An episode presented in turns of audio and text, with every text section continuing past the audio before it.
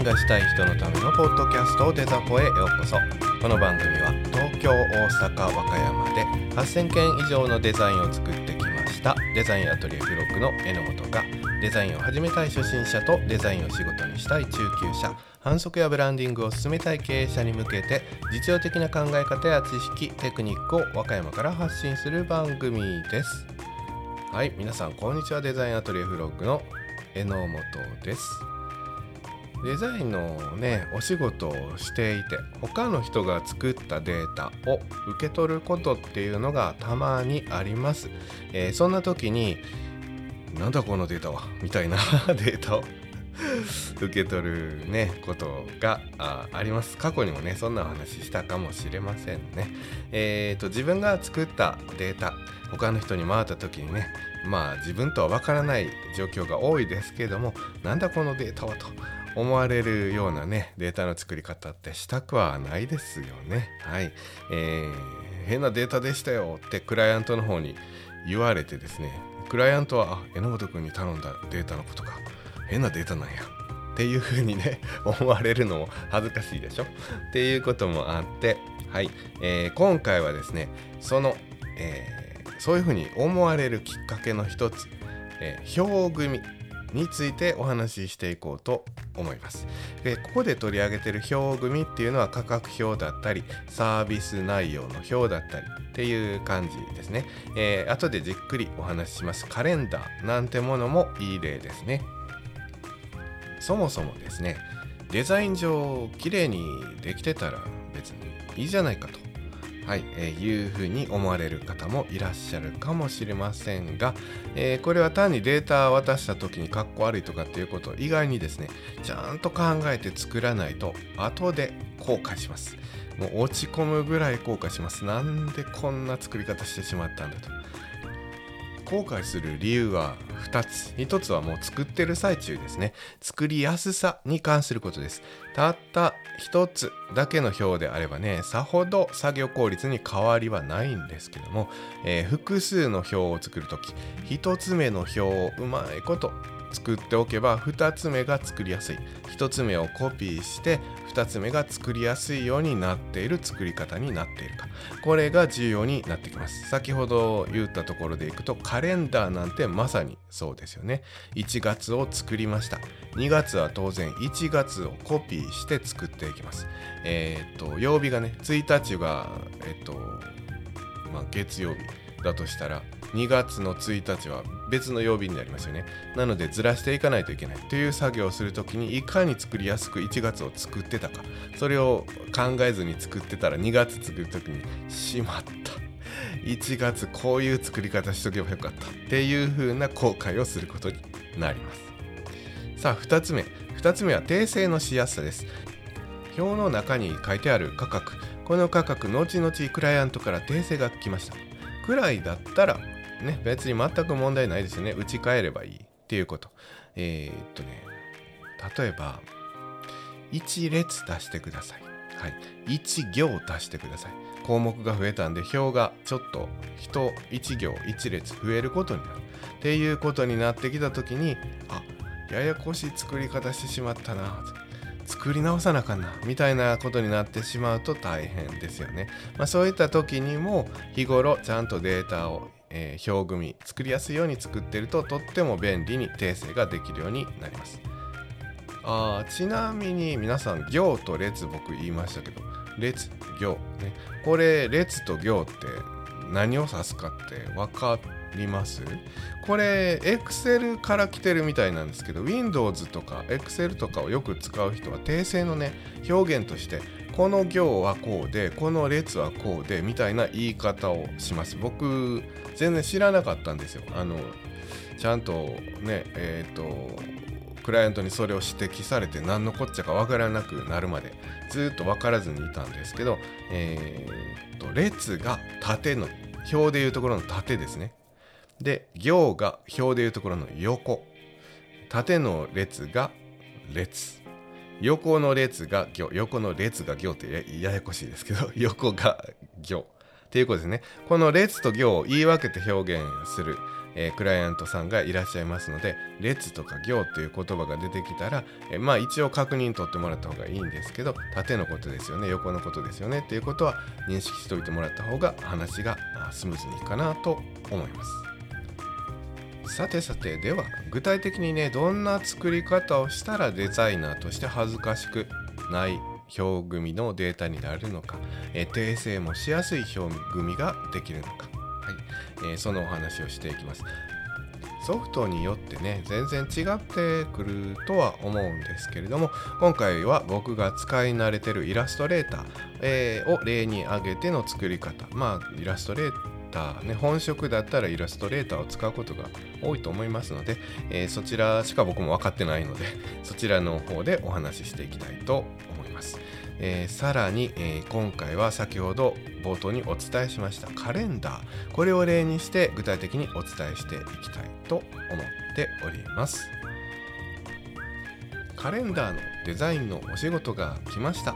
はい、えー、まず1月をできるだけうまく作れば残りの月をね作るのが簡単になっていきます。そのためにどんな風にすればいいのかを考えていきましょう。私もこういうお仕事が来た時はまずね作業にかからずにじっくり考えてどうやったら使いやすいかなどうやったら2月3月っていうのを作っていく時に楽ちんかなっていう風に考えてから作るようにします。割とねじっくり考える時間をとってもらった方がいいと思います。えーと慣れてない方は作り始めて、えー、作ってる途中でもねこういう作り方の方が後々楽かな。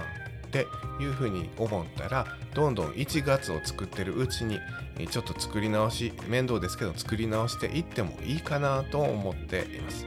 1月が完成したらあと11個同じものをね、えー、同じものじゃないですけどそれを元に作らないといけないんで1月の時点でちょっと時間がかかろうがいかにいいデータを作るかにこの仕事はかかってくると思います。本来だったらねこの作り方のお話の前に、えー、デザインとしてのビジュアルどんなカレンダーが好まれるのか必要とされるのかっていうデザインとして考える部分、えー、こちらもちろんじっくり考えていっていただく必要がありますが、まあ、メインはこっちじゃないんで、まあ、まあ一応ねさらっとだけねえー、カレンダーのお仕事が来た時のためにさらっと、えー、お伝えしときたいかなと思ってます。えー、っと、まずは、うん、誰が、ね、誰に配るのか。クライアントがね、どのクライアントがね、どういう人たちに配るためのカレンダーなのかということをもちろん考えたデザインにしてください。えー、何のためにカレンダーを配るのかということも必要です。えー、ここも考えてください。えー、他のね、えーと、反則物いろいろね宣伝物がありますその中でカレンダーにしようとした理由はい、こういうことも考える必要があるでしょうね。それからどんな使い方をされるのか、壁掛けなのか、スタンドなのかっていうことも考えます。あと、どんなデザインだったら使ってもらえるかですね。えー、分かりやすい、見やすいはもちろんですけども、書き込めるとね、結構、えー、使ってもらえるっていうお話も聞きます、え、どういうデザインでカレンダーを提供するのか。はい、もう一つですね、大事なのは、カレンダーって、うん、市販のものに内入れするっていうのが結構低コストで、えー、よくあります。もうカレンダーが出来上がってて下の部分に名前が入れるスペースがあってそこに会社名を入れるだけね、はい、そういったものを、えー、反則業者さんそういった反則物のツール業者さんが取り扱ってるのでそこに問い合わせて内入れをすれば低コストでたくさん、えー、印刷できるのにわざわざデザイナーに全えっ、とねカレンダー全月をデザインする費用をかけてでもオリジナルのデザインをしたかった理由っていうのがきっとあると思います。はい、その辺の理由もしっかり把握した上でそこをクリアできるようなデザインを作ってあげる必要があると思います。まあこのくらいにしましょうね。えー、こういったことをいろいろ考えてデザインの方、内容の方はしっかり考えていいデザインを作ってあげてください。さあじゃあ表組としてのね、えー、綺麗なデータ使いやすいデータ、えーと、訂正しやすいデータを作るということで早速1月を作っていきましょう。細かなねことはまあ省きますがまあそれも作り方もねいろいろなんでねあの僕が100%正解ということではないとは思うんですけども僕の知ってる限りの使いやすい、えー、綺麗な、はい、表組の、えー、カレンダーデータ。を作るということでご紹介していきます。あそれともう一個言い忘れました。カレンダーのお仕事来るっていうことは来年も来る可能性があります。これも考えた方がいいですね。だから自分が来年もやるんだよっていうことも考慮したデータの作り方っていうのをしておいた方がいいと思います。はい、また余談でしたね。はい。1月のデータを作る、はいえー、2月のデータ3月のデータっていうのをそれを元に作っていくことを前提とした作り方ということで、まあ、何が違うのかってまあ説明するほどのことでもないんですけど1月1日がまあ、例えば月曜から始まっていたとしたら1月は31日まであります。で、2月の1日ってなりますから2月の1日はこの計算でいくと木曜日から始まります。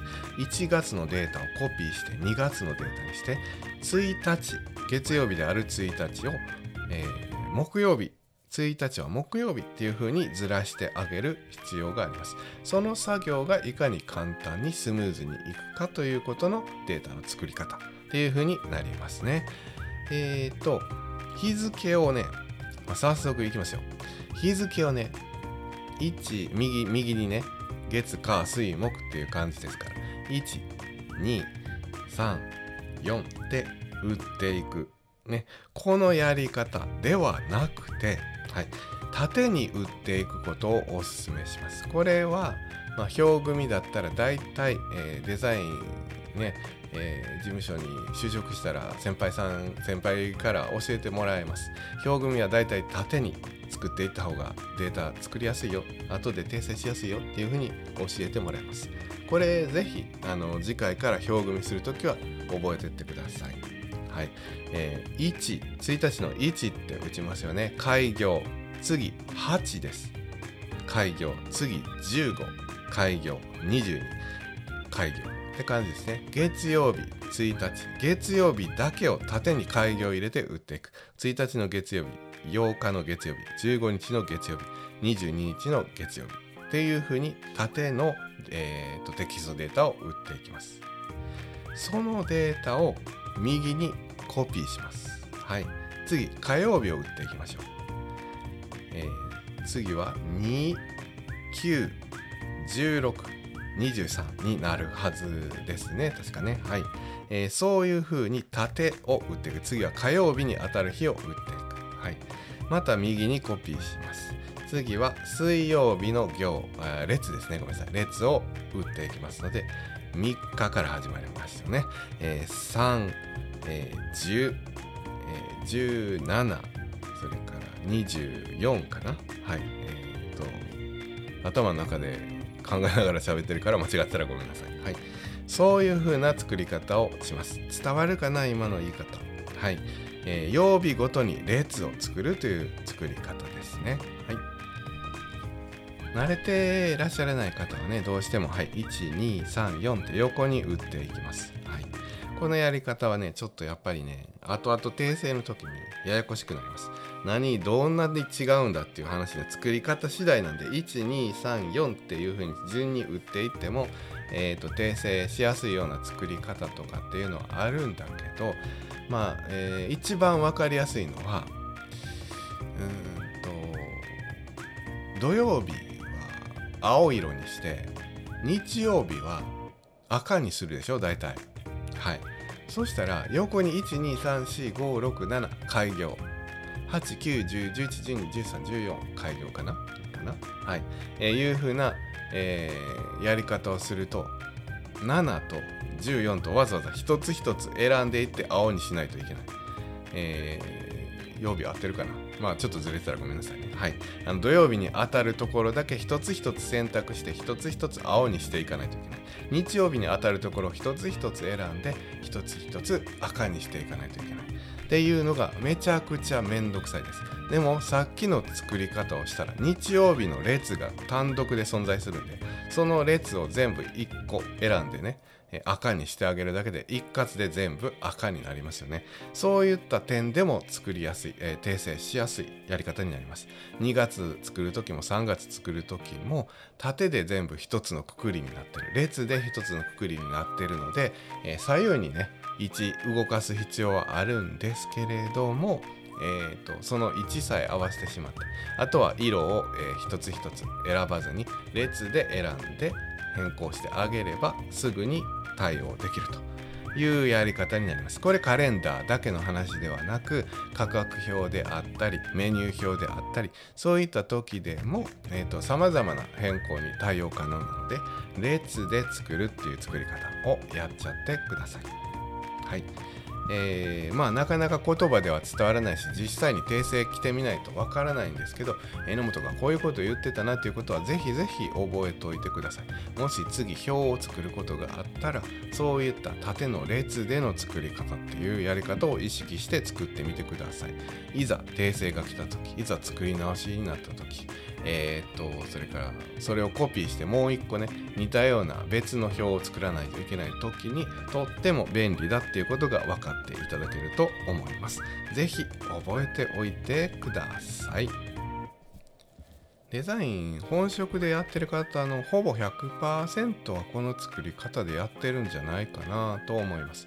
他の作り方も当然あります。はい、あるんですけれども、まあ、ややこしい作り方になるんでうんまあ時間短縮も兼ねてこの作り方で表組みする人が一番多いんちゃうかなと思いますね。はいここからもうちょっと余談いきたいんですけどカレンダーの話した時には是非この話しときたいなと思っていたことがあります。えー、ほんと雑談に近いですよ。えっとね六葉って皆さんわかります？六葉。仏滅とか大安とかあれですね。はい。これねカレンダー作成の時に六葉ありのカレンダー作ってくださいって言われることあります。オリジナルのカレンダーを作りたい理由としての一つですね、えー、市販のものでは六葉入ってないものが多いです。六葉入れたい。えっ、ー、とまあ縁起を担ぐ業種不動産屋さんとかが配布するカレンダー。やっぱり、えーと、対案に何かイベントごとねしたい、えー、多分ある程度僕も詳しくないですけど決まってるというか縁起がいい、えーと、胸上げの日は対案がいいとかねきっとあるんだと思います。はい。えー、そういったところでも六葉って不動産ととても関わりが深いので不動産屋さんは六葉のあるカレンダーをオリジナルでお金がかかってもいいから作りたいんだっていうことは理由として大きいと思います。この六葉っていねなんか大変そうでしょ？めちゃくちゃややこしそうでしょ？えっとねこれね実はねある程度ルールが決まってるんでそんなにややこしくないんです。これもぜひ覚えておいてください。六葉を入れてくれって言われたのにえー、六葉ですか？あれ大変ですよっていうほどでもないんですよ。はい。のでぜひぜひあの今回の配信で知っておいてください。六葉ってうん順番はまあ別として僕なりにね僕なりの頭の中での順番。釈光戦勝友引き旋風仏滅大安。まあ、読み方は何パターンかあるんですけどね、えーと、赤い口って書いて釈光、えー、それから先勝ちってとも呼びますね。戦勝。友引き。旋風先負けとも言うかな。旋風仏滅大安。はい。これこの順番この並びワンセットです。僕頭の中にもう暗記してます。釈光戦勝友引き旋風仏滅大安。はい。これがワンセット。このワンセットの繰り返しです。基本はずっとこれの繰り返し。なんでコピペコピペでいけます。はい。コピペで行くためにデータを作らないといけないっていう話はまた後でします。はい。ですが順番として知識として覚えていただくのはこの釈光戦勝友引き旋風仏滅大安はワンセットでこの繰り返し。ただ一部だけ変化球が入ります。ここがちょっと、うん、惑わされるんでえー、なんか規則性があってややこしいんだろうなっていうふうに思われちゃうんですけどこれもそんなにややこしくないんです僕も暗記はしてないですけど旧暦の何月1日は必ず釈光になるとか旧暦の何月1日は必ず友引きになるっていう決まったルールがありますここだけここだけ注意してください。釈光戦勝、友引き旋風、仏滅大安、釈光戦勝。はい。ここで旧暦の丸月1日が来ました。ここは必ず釈光になるというルールがあります。っていうことであれば、釈光戦勝、また釈光に戻って、釈光戦勝、友引き旋風、仏滅大安。というふうに、えー、変化球が来る。こういうもんだという知識をぜひ知っておいてください。カレンダーのお仕事来たら、あの、思い出してください。あ、そんなこと言ってたなって。はい。これさえ分かってればもう全然簡単。コピペの繰り返しです。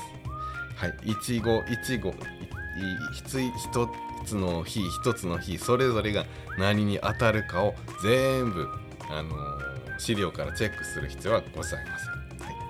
っていうことですね。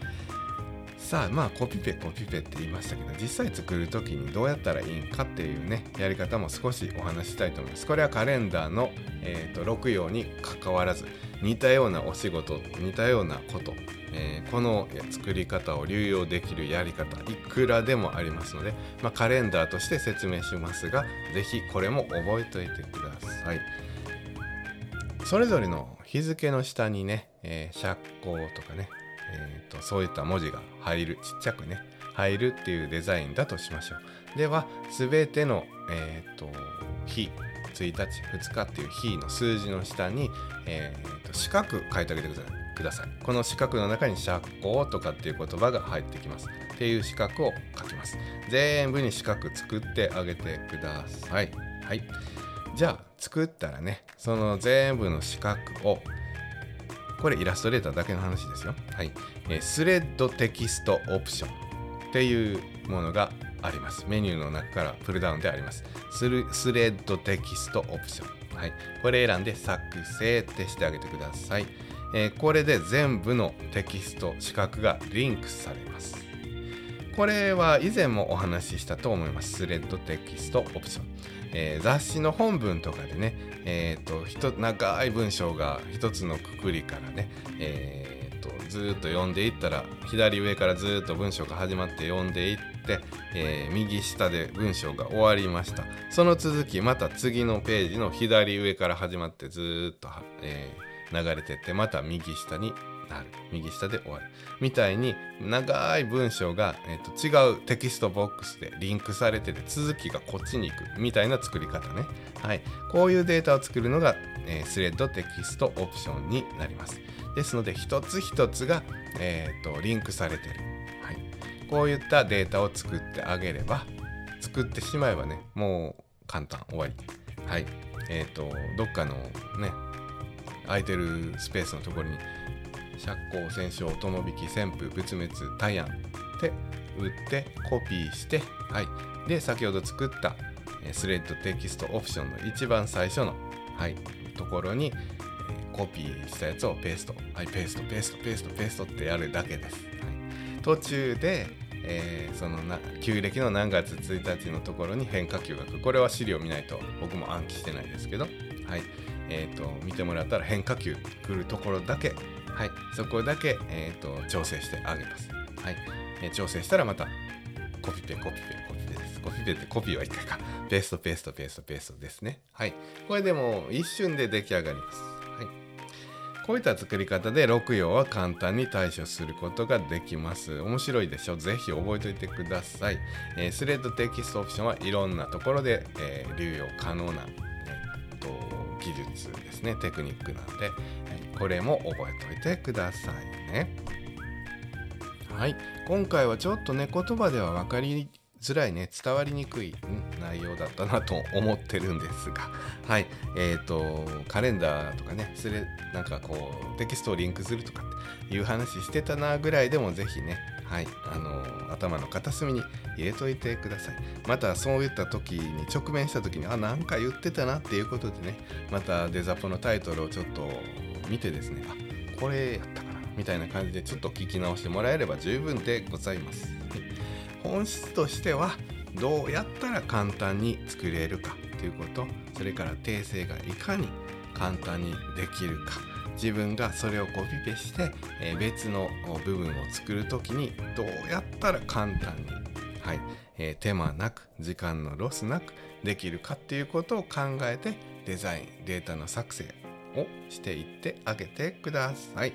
えー、前回とかもねそういった話になってますちょっと複数回に、えー、またぎましたけれどもそういったことを考えたデザインぜひ皆さんも意識しながらやっていってあげてください。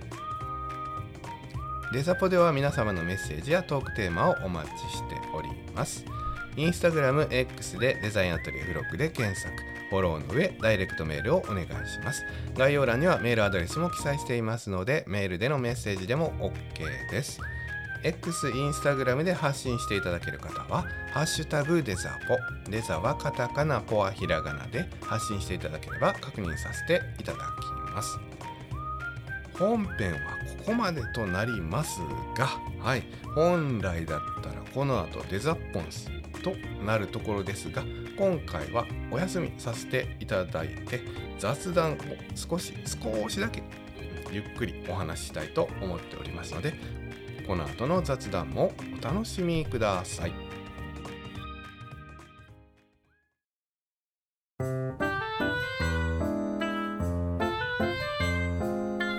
はい、お疲れ様です。まあコロナはすっかり良くなりまして皆さんご迷惑をおかけいたしました申し訳ございません まなんとかすっかり良くなりました角田君ともそれ以来ね、えー、初めておあお会いしてですねまあ、飲んで喋って、はい、えー、平謝りに謝ってということで。まあでもその時話したんですけども、まあ、僕が角田君に移した可能性は高い。高いは高いんだけれども、まあ、どうも僕としてもあの移された覚えがね全くない。ここかなみたいな心当たりが全くない。それから発症時期が角田君とあまりにも近い。ということもあってですね2人同時に移ったんじゃないかという、はい、可能性も考慮しつつ、はい、僕の責任を薄めつつ ということでお話ししていつものセブンドアーズラジオの方、はい、収録もやってまいりました。はいさあ今回の雑談のメインはそれじゃないんです。はい。えっ、ー、と SNS でもお話ねちょっとご紹介させていただきました。恐竜博2023行ってきました。やったはいついに行ってきましたね。僕ずっと言ってました。えー、恐竜博っていうのがですねまあやってると東京国立科学博物館でやってる行きたい行きたいと。ずっと言ってて結局東京ねやっぱり僕のねあのデブ賞の僕にはハードルが高くて行きたい行きたいと言いながら全く行けなくて期限が過ぎてしまってまあもう仕方ないなと、まあ、いろんな都合があってね行けなかったんですが、まあ、その時は公表されてなかったと思います。と思うんですけど大阪に全く同じね特別展が来たということでこれは行かなあかんやろということでですね行ってまいりました。恐竜博2023です、えー、場所はね大阪市立自然史博物館ネイチャーホールというところでした。あの長井公園って言ったら有名なのかな？大阪よくご存知の方はよく知ってる公園で大きな公園ですね。緑地というか、はい。えー、そういったところの、えー、博物館でやっておりました。楽しかったですよ。小さい頃にねえっ、ー、と恐竜の化石って多分皆さんね何らかねそんな大規模なもんじゃなくても町のねえっ、ー、と博物館とかってね、えーと、とお父さんお母さんに連れて行ってもらった記憶ある方もいらっしゃると思います。でも小さすぎてあんまりね覚えてなくないですか？でその恐竜ってすごいなって今この年になって改めて思ってきましてですね。そんなとんでもない生き物がこの同じ地球をかっ歩してたのかと。信じられないと。でしかもまたでかいでしょ。そんなでかいもんがあのうじゃうじゃいたというこの感動もう一度大人になって改めて見たら何か思うところがきっとあるはずだと。思ってずっと生きたかったというのがあ生きたかった理由であります実際に見たらね良かったですね感動しましたねまあ、動物が好きっていうのもあるかも。まあ、動物じゃないですけど、化石ですけど、はい。あの、生き物が好きっていうのも、僕、これ、恐竜に再び興味を持った理由かもしれません。このでかさのこの恐竜、肉付きをイメージするんですよね。この肉付きで、この骨にこんな肉がついて、このサイズで、えー、もし今おったら背中に乗れるかな、草食恐竜。優しい子だったら乗せてくれるのかな？乗ったらどんなスピードで走ってくれるんだろうとかね。何食うのかなとかってねいろいろ想像できて楽しかったですね。はい。今回のメインの展示はズールっていう恐竜。ズールクルリバスタトルっていうそうですね。はい、ズールという恐竜がメインになってます、えー、ちょっとご紹介したいと思います。頭から尻尾までの長さが6メートル。結構でかいでしょ、はい。えー、足元から背中までの長さ。地面からのぜ、えーと、高さですね、はい、これがだいたい1.5メートルぐらいの恐竜恐竜ですね。結構でかいです、はい。えー、長板類。鳥の骨盤の板長板類。っていう類に入るそうです。はいえー、これは、うん、骨盤が鳥類に似てる似てる類の分類らしいですね。はい、長板類、はい、でかつ鎧竜類、はい、っていう分類だそうです。言葉の通り、えー、鎧をまとってるような形状の種類だそうです。はい、えー、時代は後期白亜紀だそうですね。僕も全然詳しくないんですけどそういう時代の、はい、恐竜だそうです。えー、っと背の低い4足低いって言っても1 5メートルあるんですよ。あるんだけどあの四つん這いのね4足歩行の草食恐竜。イメージとしてはね背中に甲羅のない亀みたいな感じ。なんていうのかな。アルマジロみたいな感じですね。はい。アルマジロが背中に甲羅のない亀かって言われるとそうでもないんで何ともですけどイメージはアルマジロ、えー、別の言い方すると甲羅のない、えー、亀、えー、甲羅のない代わりに甲羅に近いような鎧のような分厚いものをね、えー、とたくさんつけてる、はい、そういった装飾の恐竜です。分厚い皮膚。はい。を持ってます。それからねトゲトゲがついてます。はい。それがズールという恐竜ですね。そのトゲトゲもねそれほど尖ってません。大体のイメージはね考えました、えー、どうやったら伝わるかなって。いちごの味のチョコレートでアポロってあるでしょ？アポロ。あのぐらいのとがり具合。あのぐらいの尖り具合です。アポロを背中につけたアルマジロって感じかな。はい。えー、亀っていう表現もした理由はですね歯がなくて実際の亀歯歯がないのかな？よくわかんないんだけど、えっと、くちばしみたいな形状で歯がない。っていうことも分かってるそうなので、えー、まあ、ちょっと亀っていう表現も合ってるのかなと思ったのでそういう言い方をしました。葉っぱをまあねバリバリってやや破いてじゃない？ちぎって、はい。ね、丸飲みするっていう感じなのかな？大雑把にはそんなイメージです。このズール、ズールクルリバスタトル、はい、ですね。さらに特徴的な部分が尻尾の先端にですね、硬くて少し膨らんでて、尻尾のね筋肉もあの強靭だそうです。はい、筋繊維も残ってるそうですね。筋繊維の形状もね化石として残ってるそうです。棍棒のようにブンブン振り回してたと。はいえー、とちょっとその膨らんで硬くなってる先端をガンガン振り回してたというふうに考えられています。肉食の恐竜たちからはそれで身を守っていたそうですね。このズールクルリバスタトル何回言っても覚えられない。ズールクルリバスタトルのはい、今度名前について。このズールっていうのはこれも面白いんですよ。映画「ゴーストバスターズ」に出てくるズールっていうのがいたそうです。僕も覚えてない。ゴーストバスターズは見たんだけどな。ズールっていうのが出てきてたそうですよ。はい、それに顔が似てる、まあ、顔って言ってもまあ化石ですけど。形状が似てるからズールと名付けられたそうです。クルリバスタトルっていうのはクルリっていうのがラテン語でスネ。を指すそうです。バスタトルっていうのが破壊者だそうで、スネを破壊するやつやということですね。なんでそんな名前なのか。まあ、ふね、あの振り回したらすねに当たって痛いっていうただの妄想ではなくてですねあの肉食恐竜の、えー、これはねゴルゴサウルスって言ったかなゴルゴサウルスの化石はい、えー、二足歩行でねティラノサウルスのちょっと一回りちっちゃいのみたいな感じかな。こういう恐竜がいます。このすねの部分が骨折してですねえー、後にまあ治って骨が太くなったみたいなね。骨折して治ったところって太くなるっていうじゃないですか、はい、骨折したであろう痕跡が残っている、はい。えー、恐竜の化石も発見されたそうです。このゴルゴサウルス、はい、これのまあその損傷部分あの骨折して治癒したであろうという場所の部分ですね。ここと、えー、それからズールの尻尾が振り回す高さと大体近いものがあったのでズールがやったんじゃないかというふうに言われてます。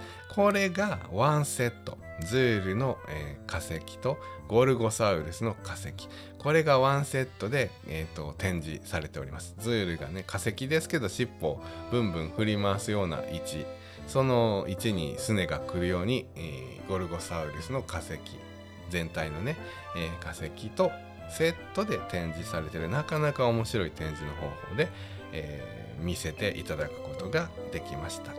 なかなか臨場感のあるね骨だけどなんかなんかこうその光景が目に浮かぶようなね動きのある展示の仕方をしていただいておりました。すっごく面白かったです。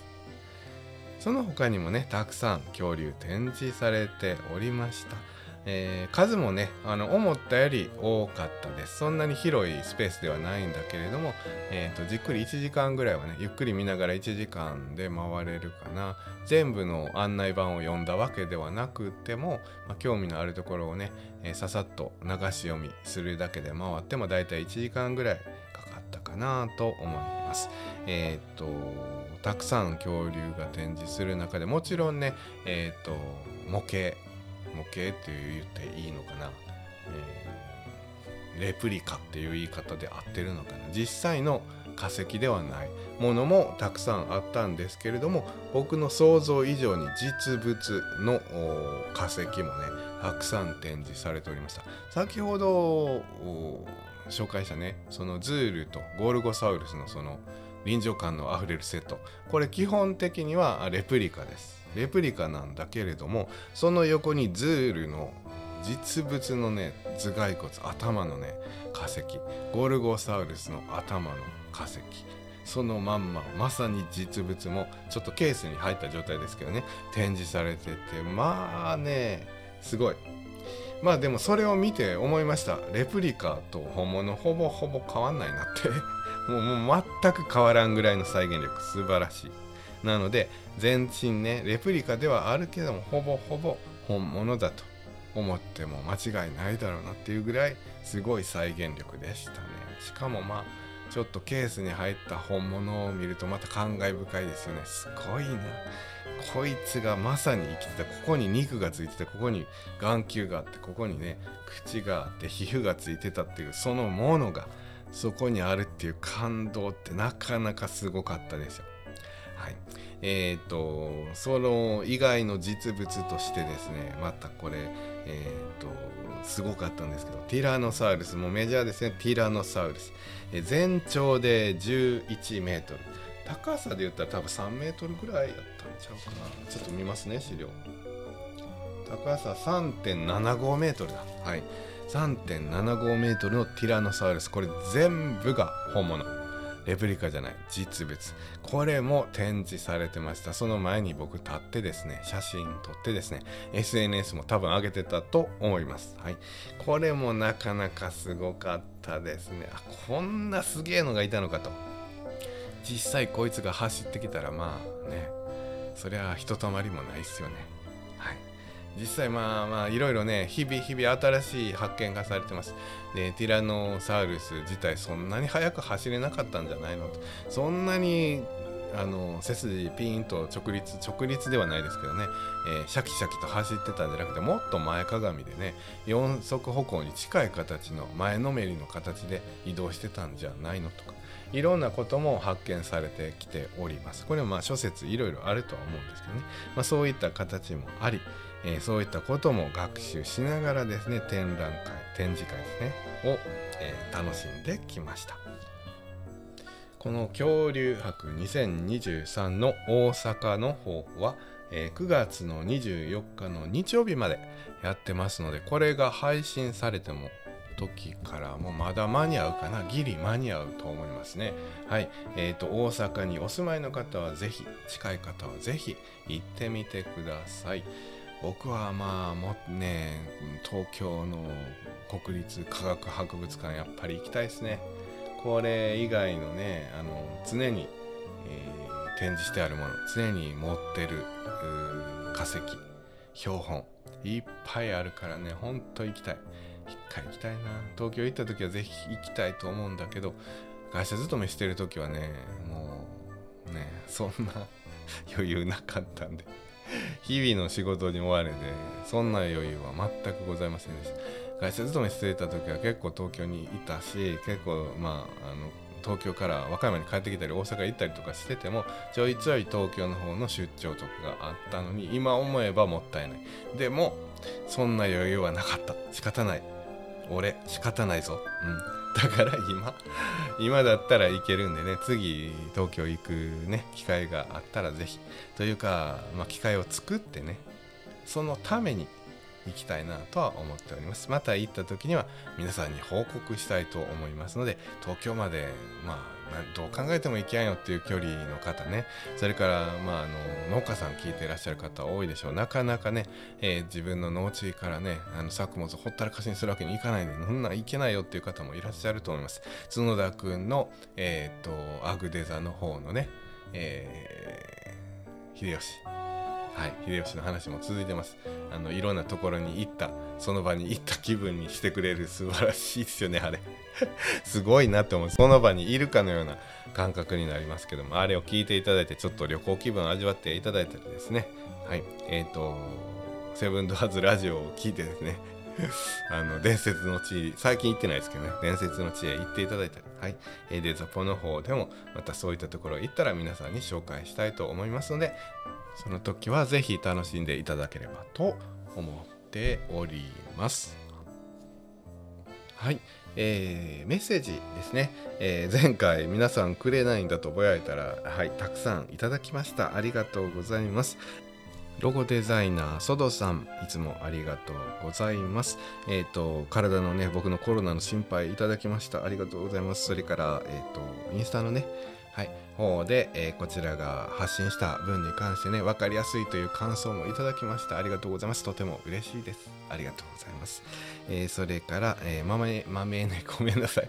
豆猫デザイン製作所さん。はい、えー、それから宮部さん、えー、どちらもですね恐竜展の僕の動きにですね興味を持っていただいてメッセージをいただいております。ありがとうございます。さていかがでしたでしょうか？今回はねレザッポンスがなかったのでカジ君のタイトルコールが 聞けなかったので皆さん残念かと思いますけれどもレザッポンスの方もねえー、っと今あんまりその、えー、最初にねやり始めた時にはあ面白いよっていうことでですね反響いただいたんですけどその辺もねみんな、えー、っと最近メッセージでそれに関するメッセージはいただいてないので正直なところねああもう飽きてきた。だったら飽きてきたでも結構だしああちゃんと面白く聞いてるから続けてほしいよっていうようなことであったりですね是非、えー、ご意見いただければ今後の参考にしたいと思っておりますのでその辺のご意見も是非よろしくお願いします。少なくともね角田くんねアグデザの角田くんの方は、えー、デザッポンスを聞いてですねルネサンスに興味が湧いて一つ本をね買って読んでみて面白かったと。いうふうにね言っていただいてます。きっかけを作れたんだなということですごく嬉しく思います。誰かにね何か影響がね出たってなったらやっぱりちょっと嬉しいですよね。それはまああの楽しんでねもし一人でもね聞いていただけたりとかしたらそれだけで十分なんですけどね。はい。あの再生数がねゼロにならない限りは続けていきたいと思いますがあ皆さんのねメッセージをパワーにして、えー、やっておりますのでぜひぜひ引き続きよろしくお願いします。そうだ、もう一個忘れてました。えっ、ー、と、無料テスター募集ですね。これが配信されてる時点で終了という風になってると思います。えっ、ー、と、できるだけ早いうちに、えー、抽選をしましてですね、え、抽選の仕方もね、僕まだ検討しております。今のところ完全にランダム抽選にしようかと思ってるんですが、あの最初はね、必要性が高い方にこちらの判断で行こうかなと思ってたんですけどまあそれはそれでなんか不公平でしょ？なんでもう完全完全ランダムでいこうかなと思っておりますので、えー、その発表は番組内では名前を出すわけにはいかないので、えー、しないつもりではおりますので応募いただいた方にはそれぞれにメールで、えー、お答えさせて近々お答えさせていただこうかなと思っております。当選された方はい、えー、こちらの方についてはそれぞれお話ね、えー、メールか何かね連絡取らせていただいてベストな形でですね、えー、対応させてもらうつもりでちょっとまあ手探りなところがあるんでね、えどういった形になるかわからないですけども必要とされてる形でですね、えお答えしたいなと思っておりますので、えもうしばらく当選発表までお待ちください。それでは本日はここまでとなります。皆様次回までさようなら。